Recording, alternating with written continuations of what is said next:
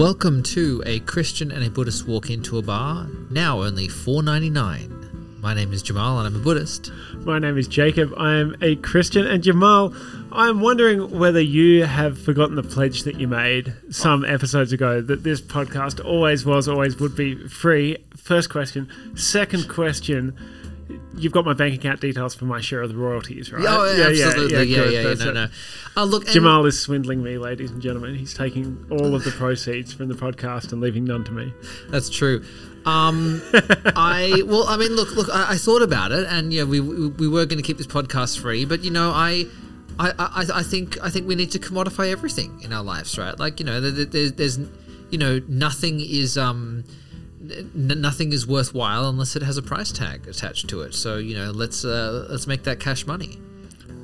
Fair enough. Yeah, no. Um, for those of you who We can't, were talking Buddhist ethics on the last episode and how people need to be loved and cared for and how that's a, a fundamental good good thing. I mean, love and care come with a price. Yes, it does. comes the prize.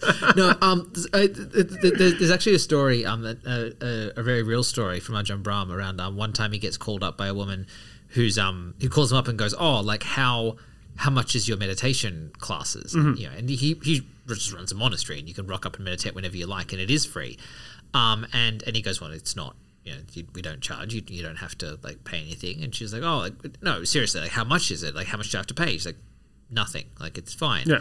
And she goes, "Oh well, you can't be very, any good then, can you?" And hangs up.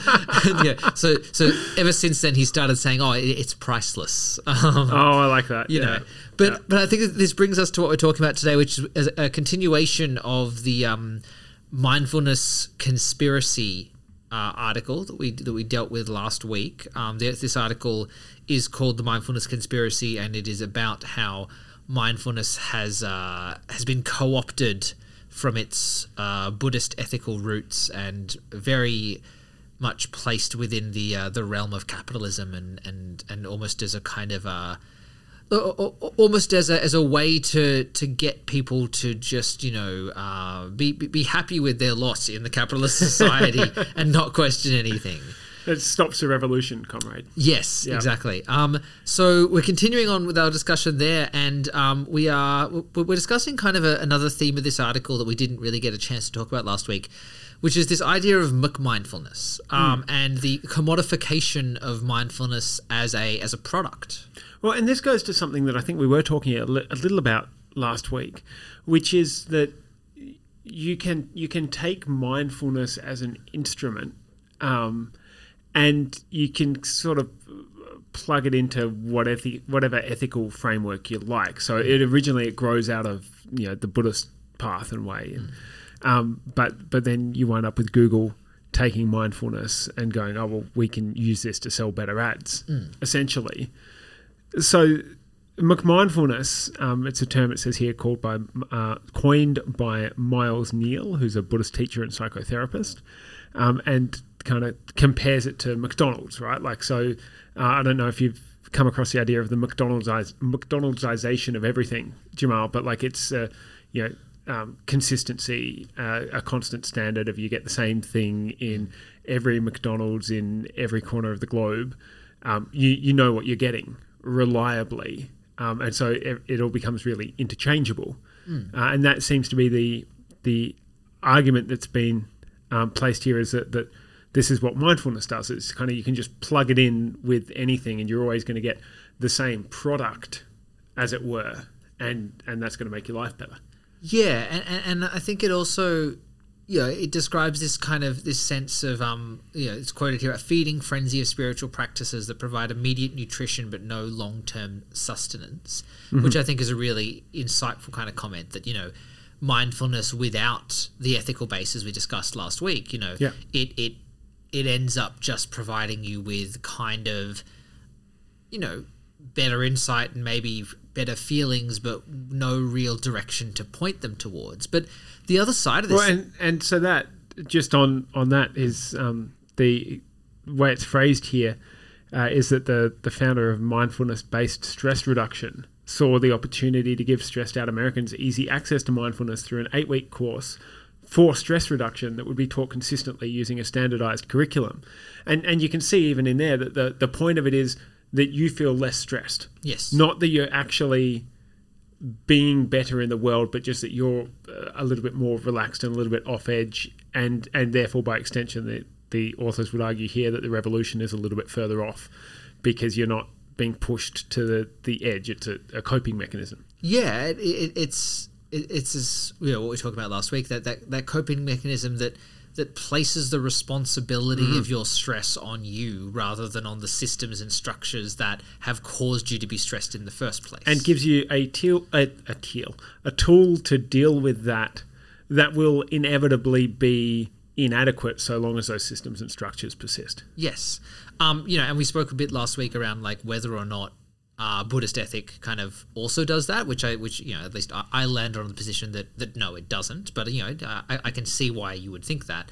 But the other part of this that I think is really interesting is this idea that it's not just mindfulness of the practice itself, but it's also the commodification of mindfulness as a product. So, you know, I, I, I was just thinking uh, just before we were recording this about like, for a very long time, um, you know, in Australia, in a capitalist society, a test that I have always run, but not even really thought about much, is when I find out, you know, there's a meditation place, when I find out someone is engaging with a particular meditation school or whatever else, the absolute first test I run is do they charge?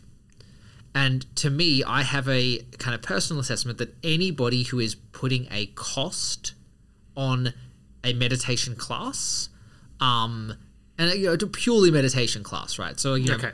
for context, you know, there are yoga classes at the gym that have a meditative element Well, there's to a them. question there about the commodification of religious practices, actually. But yeah. yes, but yeah, you know, I, I, I think yeah, something like yoga has probably become enough of a of a of its own kind of thing that you know that the difference between yoga and Pilates is kind of small, and so you know Sure. there, there are gyms that charge for both, and okay, fine, I, I can live with that. Um, but if there is a if there is a center, if there is a, a group that is going, oh look, we're- we're advertising a meditation class, and they charge for it, I'm out. I'm just like, you know, th- that is fundamentally going against my understanding of the ethic of Buddhism and the the kind of the call to help others and provide the teachings freely to anybody, right? And so, you know, the first test I will always apply to anybody who comes to me and says, "Oh, well, I'm doing this meditation thing." Um, for me, the first test of legitimacy is do they charge or not, and if they charge, it is not legitimate. Okay. Yeah. So, so why is it illegitimate to charge? Um, I mean, firstly, because the, the, the Buddha very directly said, you know, um, So it's breaking the first commandment of. well, yeah, the, the, it- Buddha it- it's not Yeah, yeah. specifically a commandment, but Sure. yes, the, the Buddha says, you know, uh, it's it's it's in effect the words of you know go forth and multiply, but go forth and multiply the teaching, right? It's you know it's it's go and you know go and spread the word, go you know go, you know uh, yeah the Buddha's was like you know this is just inherent truth. I'm just giving you truth, and you know you, you can't put a put a price on that. And you know I, I think it's probably true of all religion, right? I um, you know, there is a big tradition in Buddhism of dana and of giving, uh, you know, giving money or giving resources or food or whatever else as a way of thanks for what you have received, but it's never forced. Yeah. You know, it, it's Yeah, it's, it's always freely given. yes, Yeah.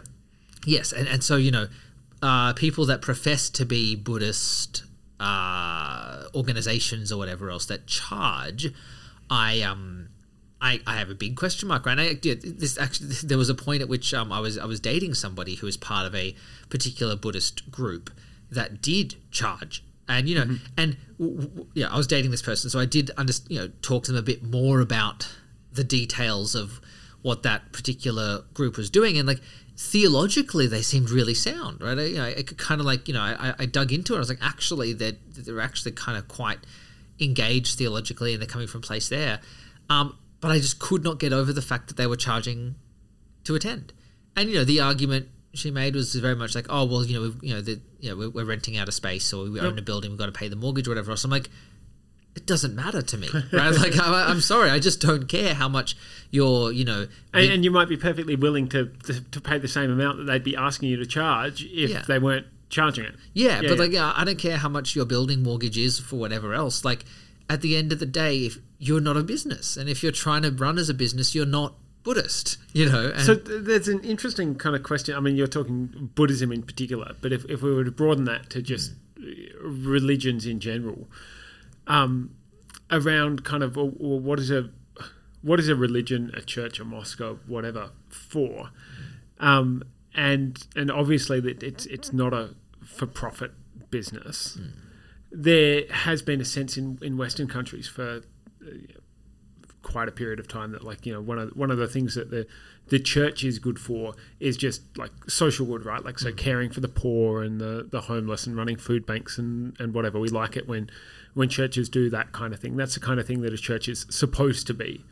Um, it's it's not supposed to be a business but there's there's also um, I wonder in the the kind of individualization of religion um, and the the internalization of religious practices that's that's happened in the West, kind of post Enlightenment, um, whether that feeds the commodification of religion. If if like religious practices are something that is going to lead to my self improvement, um, uh, why why would I not pay for that? Or, or as this woman said to Ajahn Brahm, like, you know, it, it can't be any good if you're not charging people for it. And I, I read a, a book not that long ago called Strange Rites by Tara Isabella Burton, who's a, um, I think she has a, a PhD in religious studies, something like that, and, and is a journalist. And she was looking at the religious practices of American, I can't remember if it was millennials or Gen Zs, but you know, 20 and 30 somethings. Uh, and that they showed a clear preference to pay for religious, spiritual goods and services, kind of as it were. Uh, and she hypothesizes that it's because they live in a culture where if you value something, you pay for it, and it's not going to be any good if you don't pay for it. And and if religion and spirituality is about improving me as a person and improving myself, like why would I not pay for that in order to get the the best that I can get? Well, and I think this goes to, you know, a kind of a, a point that we've we've bang, banged on about a fair bit. Uh, I was going to say bung on about. Uh, this is probably should be With the word. juice, Yeah, um, but yeah, um, but you know, this idea that the, the society there's a supremacy in society of the state and I would say in our society of the market over all other things. You know, Mm-hmm. Yeah. and that that's Yeah, absolutely. shifted over the years, right? That you know that traditionally the church had probably a greater supremacy, or the, the monarchy, which was in tied tied in with the church, had a supremacy, or whatever else. You know? Or the, the nobility or whatever. yeah. and and you know and and i think that that's where you kind of get this idea that you know part of the purpose of the church as a not-for-profit organization is to provide social services and is to, is to do all these things but um you know the, the article here talks about it exactly you know as yeah, as we have mindfulness is said to be a four billion dollar industry with more than sixty thousand books for sale on Amazon that have a various of mindfulness in variant of mindfulness in the title. Right? You know, it's everything from mindful parenting to mindful eating to mindful therapy to mindful finance to mindful dog owners. You know, mindful coloring books. You know, and it's like, yeah, but it, it I think it goes to what is the what is the lens at which we view everything. You know, and I think we've we've we've come to a point in the world, and whether you want to call this, you know, late capitalism or whatever else, right? But we've come to a point where everything is viewed through a market commodification exchange, right? That, that mm-hmm. everything you do in the, you know, I, I think it's fairly common, I think, in the world to think of everything we do in the context of how it interacts with our role as actors in the market. And so when you do that, it makes sense that your spirituality and your your belief system and your ethics somehow has to fit into how do you interact as as as a player in the market. But I guess like it, it's uh, maybe we're recapping a little bit of the conversation on ethics we were having in the last episode, but it, doesn't that also that shape the way that you look at like like not just how you um like like not just not just that it shapes how you act, but it also shapes the expectations that you have of what is religion going to give me per se, right? Like that that your your ethics can't be primarily about loving and serving other people, say, just to pick an entirely hypothetical example, um, unless that contributes to your self actualization in some way, shape, or form. Yes, and, uh, So it forces us to be pushed back into our role, not just as actors in the market system, but as individual actors. Well, and I would go even further than that and say that contributing to your self actualization only becomes useful in so much that it contributes to your goals in the market, right? like, you know, So, so I mean, I've got a big block here jumping out at me from the text. Mindfulness is being sold to executives as a way to de-stress, focus, and bounce back from working eighty-hour weeks. Yes. Right? And, and I think that, that that's what it leads to. And and uh, I've mentioned this before, right? But I think this is why Buddhism is so popular in the West, Mm-hmm. right? You know, we talk about the growth of Buddhism is quite extreme, and I, you know, personally, I think there are many, many more people that, by all measures of it, are Buddhists, but just don't take that title. Um, but I think that like part of that growth and part of that growth in popularity is exactly that: is that Buddhism is seen from the context of us ourselves as individual actors in the market and all goals we want to achieve being you know related to how we can interact with and gain from the market um, buddhism is seen as a really useful tool in that process and which is why people like it you know Yep. when actually i think if you go back to the kind of the root causes of the religion and the root causes of the ethic and and, and if you ground your life in that rather than in uh, the the practicalities uh, of, of how it helps you as an individual, what you get to is a very very different place. You know, you, you get to, you know, it, it's you flip it on its head. You know, as a Buddhist, you know, and I, I, I I'm very you know happy to be open and say this, right? As a Buddhist and as somebody that grounds my life in the Buddhist teachings, right? I think probably the number one way that I do that is actually not through my meditation practice, right? I'm not a monastic. If I really cared about my meditation practice, Or I you're would, saying during the week that you're not even meditating daily at the moment. Like that's just yeah, not a uh, I'm meditating, not a thing. well, I'm meditating a couple of times a week, right? At, at, at best. Um, but I don't think that makes me not a Buddhist, right? Because for me, what what makes me a Buddhist is the grounding of my life in the ethic of the Buddhist practice, you know. Right. And you know, yeah, if I cared about my meditation and my own enlightenment, I would quit my job and go to a monastery. I could do that. I have thought about doing that multiple times. Like, you know, I have enough connections and links and back background that there would be a bunch of people that would be very annoyed at that decision, but I could very, very feasibly do that decision. There, there is nothing that is stopping me from becoming a monk other than my own desire So, so not being desire. a hardcore enough Buddhist. Yeah, Yeah. yeah, like like yeah. The, the, the, it's it's only my own decisions that, uh, that make me Sure. not a monk and not dedicate my life to meditation. But what I think makes me a Buddhist, really, in the way I live my life now, is that I ground all of the things that I do in my life as serving the kind of the Buddhist goals, which are partially enlightenment and partially, you know, how I want to, you know, develop my mind and and Which is kind of a understand the world better. Yeah, thing, yep. Um, but it's also around this idea that actually, you know, I I ground it all in my desire to support others and my desire to to um to to help people in the world uh, live better lives themselves. Uh, you know, Yeah. if that's through the Buddhist path, sure. If that's not, I think it's very very similar to how you often describe yourself, Jacob, as you know, you know your your communication and your service and your relationship with God drives everything else in your Mm-hmm. life. I think my relationship with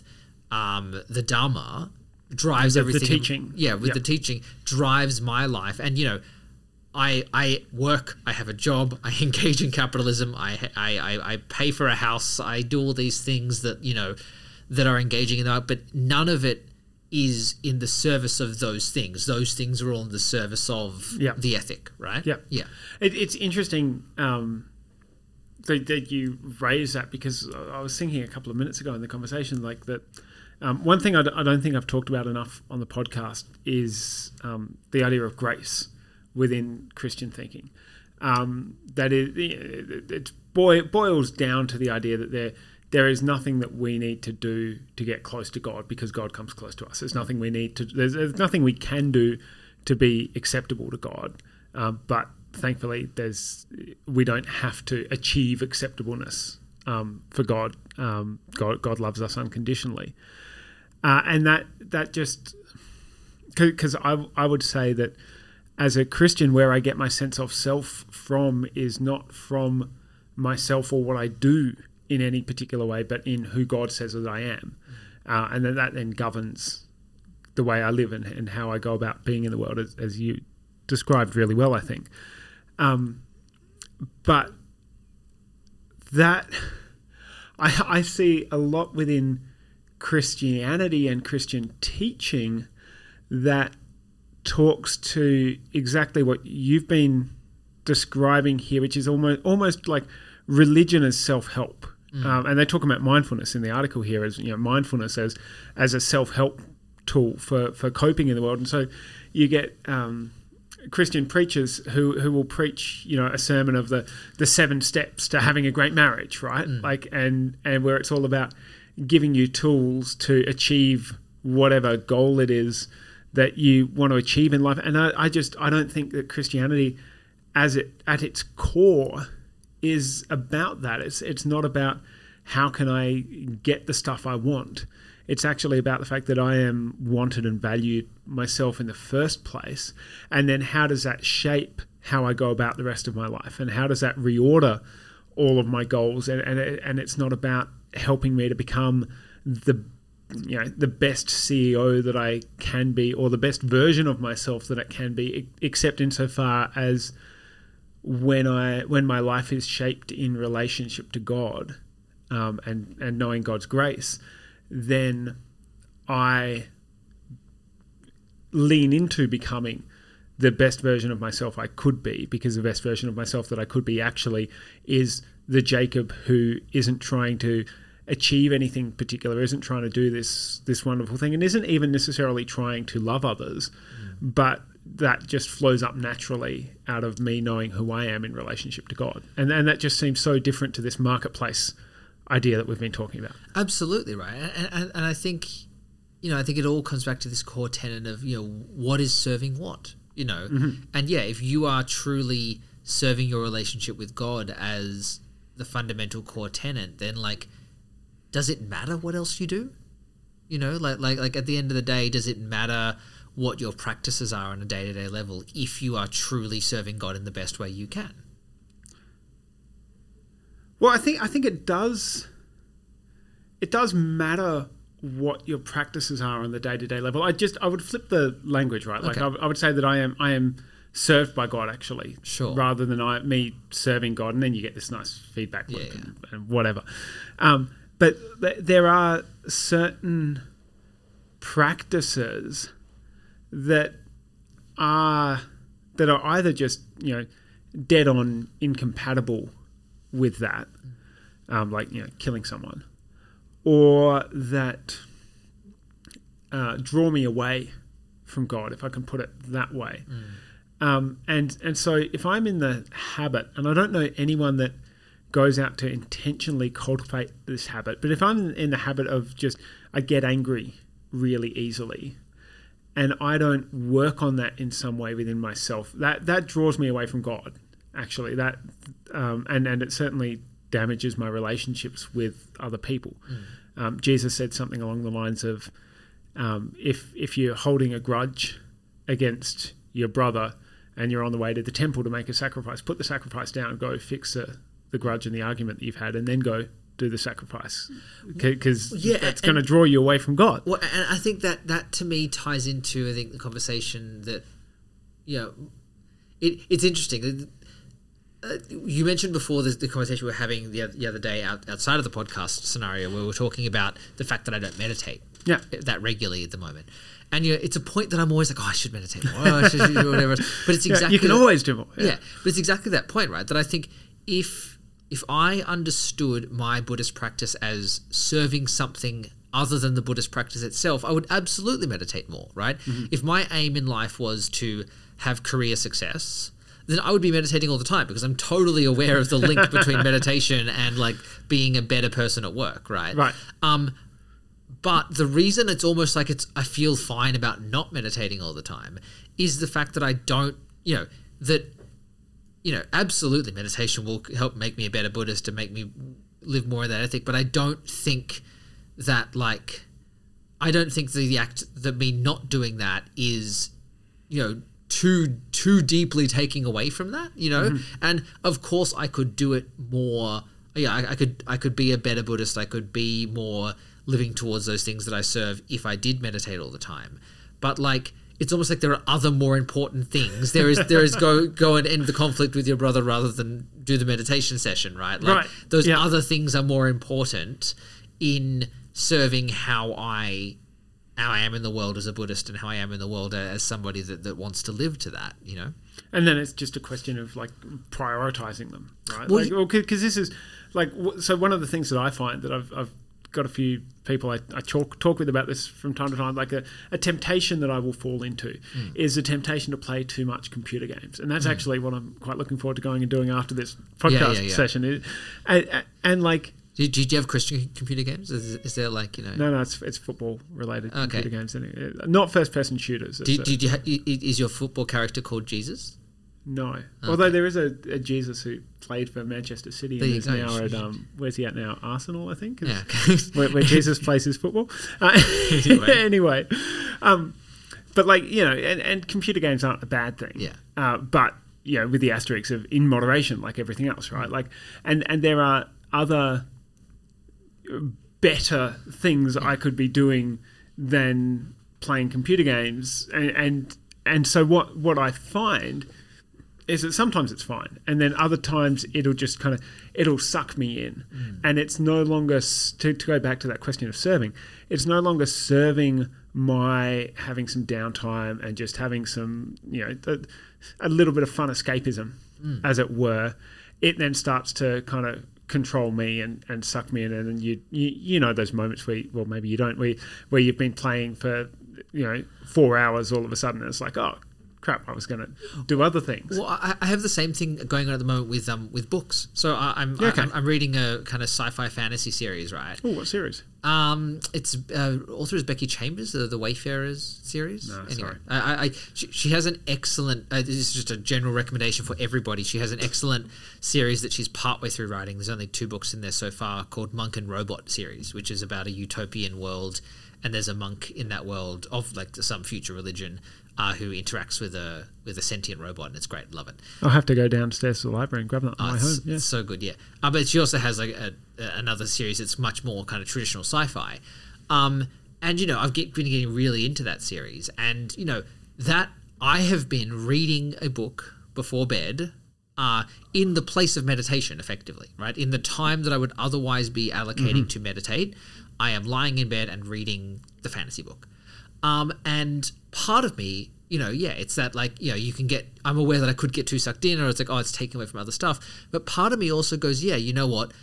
That li- little bit of escapism, like, you know, that, that, what that is doing is that is helping me develop better habits that, you know, rather than, you know, I, I used to, and I'm trying to constantly kick this habit of like spending too much time on my phone and like being Mm-hmm. Yeah, too yeah. disconnected with stuff through social media. So, Yep. so developing an outlet for that kind of moment in space where I want to, you know, go scroll endlessly on the feeds, um, and learning to pick up my Kindle and read the book instead, like that's actually serving a greater purpose in in my life than it would be if I actually spent that time meditating, but then wasn't actually then trying to counteract. So it's, it's, it's kind of constant balancing act of like how do you how do you balance all of your various needs and your various ways of being in the world at the same time? And I think you, your video games example can be a good one, right? There can be scenarios where it's really helpful and scenarios where it just goes too far. Yeah, exactly right. And and the thing is, when it goes too far, is is that doesn't actually that doesn't change my value as a person, right? And and that doesn't change the the meaning of my existence, if you like.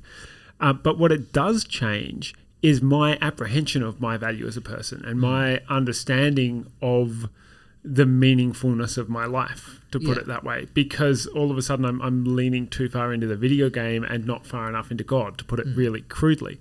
So if, but if we pull this all the way back to where we started, and the four dollars ninety nine that you'll be paying Yeah. at the end of this podcast for the joy of having listened to whatever Jamal's joke is today, Yeah. that's got to be coming up soon. But but is that we most of the time live, I think, in, in a way where our value is dictated to by the market, right? Yes. And uh, I was chatting with someone the other day who said that the people get really annoyed with him for some reason when he tells them that the older you get, the less value you are to the Australian government from a taxation revenue Yeah. perspective because the less lifetime tax you're going to be paying. And people get very upset about this apparently for some reason. Could, uh, which my my hunch is is that that's because we're, we're so conditioned to think of ourselves in terms of financial value and mm. net worth Yeah. and productivity and whatever else. And so what what happens then is a system that at its best can serve us really well and provide means of exchange and everything else actually then becomes the boss of us right and becomes our master It, it, it's the tools. and we're in bondage to that is the Yeah. kind of the, the lutheran language to put around it Yeah, the the tools that we have developed to help us in the world and essentially help us meet our material needs suddenly become the the justification for everything else. yeah You know, yeah. and, and that and so from a christian perspective is that that those then become a violation of the first commandment right the first of the ten commandments is i am the lord your god you shall have no other gods before me and when we have these things that are no longer serving us but we're serving them then they kind of you know they they become god for us in terms of that that is where we get our value from and that is where we understand our personhood from in the same way as you know, perhaps we could say that the dharma is god for you mm, Absolutely. Yeah. Yeah, yeah. And yeah, to, to kind of to kind of loop this all the way back to the start of the conversation, it's like, you know, the the commodification of mindfulness or the commodification of uh, even Christian practices in certain scenarios and whatever else, right? Like that that whole thing, you know, uh, I think I think you know we um, the, the christian book industry let's not get started that. the Christian book you know, and yeah, like all of that, it just, you know, it to me, it, it's it's almost the worst bastardization of religion, right? Where it's like, you know, you know, I religion being a product to be sold, irrespective of what that religion is, and I, and again, I think the mindfulness industry is maybe the worst culprit of this in in the modern world, and you know, it, it's uh, you know, I, there are no Buddhists I know that would say that the mindfulness industry is a good thing, but it's almost like that, that, that, you know, it's almost like the fact that Buddhism is not as embedded in our society as Christianity means you get away with it, you know, that like, you know, trying to, you know, and- trying to like charge for prayer yeah, would, would just like no one would do it Yeah, and and, and I, I think I find it interesting too. You know, um, uh, you know, I think I spoke earlier about like you know charging for yoga and that kind of thing. Like, if you want to really go back to that, I mean, like you know, like people in India don't do yoga in the same way we do, right? Like, yeah, you, you don't have. you mean they don't have goats and yeah you know, like, like it's just not a thing, right? And like you know, there's less engagement in general with it, but like you know, the amount of like the amount of times that it's just like you know, just completely commodified and you know, just turned into a product that everyone wants to do and everyone wants to be an influencer for and all these kinds of things. It's like you know, of course there are benefits to this practice. Of course, pe- you know, every every tenth traveler I've met is has done a yoga teacher course or something like that, right? And like,